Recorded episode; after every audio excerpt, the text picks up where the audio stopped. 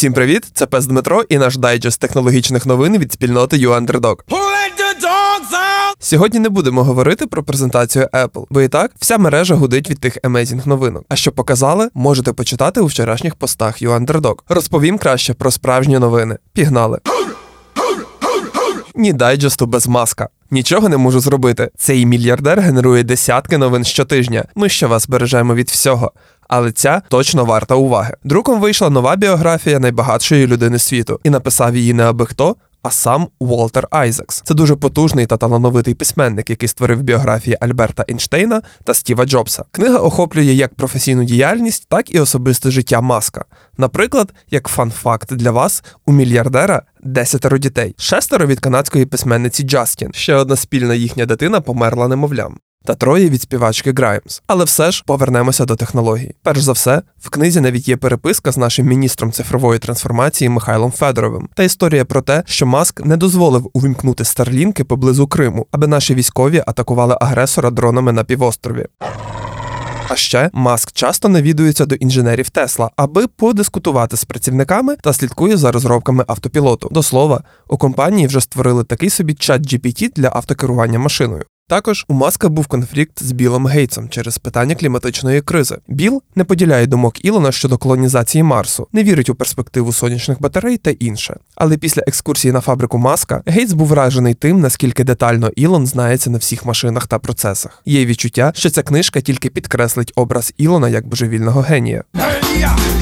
Буремні часи для Google. Уряд США серйозно взявся за технологічного гіганта. Цей позов уже називають найбільшою антимонопольною справою з 1998 року. А все через те, що пошуковик Google монополізував ринок пошукових систем і використовує свої позиції проти конкурентів. Зокрема, він обходить інших гравців на рекламному ринку. Hmm. Як компанії це вдається, все за допомогою грошей. Google платить передовим гравцям за установку свого пошуковика за замовчуванням. Наприклад, Apple у 2022 році отримала 20 мільярдів доларів за те, що саме Google стояв за замовчуванням у Safari. В компанії не спростовують те, що платять і Apple, і Samsung, і іншим, але говорять, що популярність пошуковика більше пов'язана зі зручністю, і взагалі за бажанням його можна змінити. Судовий розгляд триватиме 10 тижнів, і поки не зрозуміло, чим він може закінчитися. Але у пошуковику Google точно зможемо знайти результати цієї справи.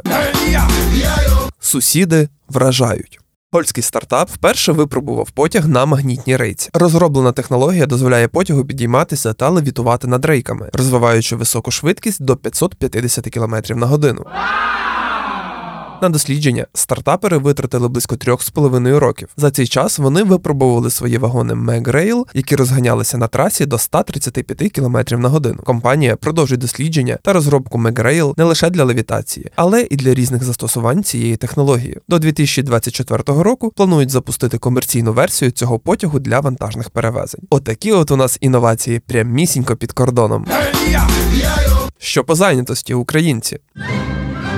Михайло Федоров разом із командою не зупиняє цифровізацію країни навіть під час війни. Ось хочуть зробити більш діджитальним Держстат. Якщо хто не знає, на сайті Державної статистики України можна дізнатися майже все: кількість населення, рівень ВВП, статистику по державній освіті, усілякі макроекономічні показники, зайнятість населення. Тощо, от власне дані про зайнятість населення хочуть оновити у Держстаті, але не за старою практикою, коли працівники установи ходили по домівках, вручну заповнювали бланки, потім переносили інформацію на сайт, а за допомогою онлайн-опитування. Тепер кожен із нас зможе зайти на сайт Держстату та відповісти на всі запитання. Як написав сам Федоров, мета ініціативи в тому, щоб оцінити сучасні тенденції на ринку праці, побачивши, ким працюють українці, яку роботу шукають. Державі буде легше намітити подальший план розвитку країни. Боюсь, отримані результати нас всіх не сильно порадують, проте зможемо подивитися правді в обличчя, а не на дані кількарічної давнини.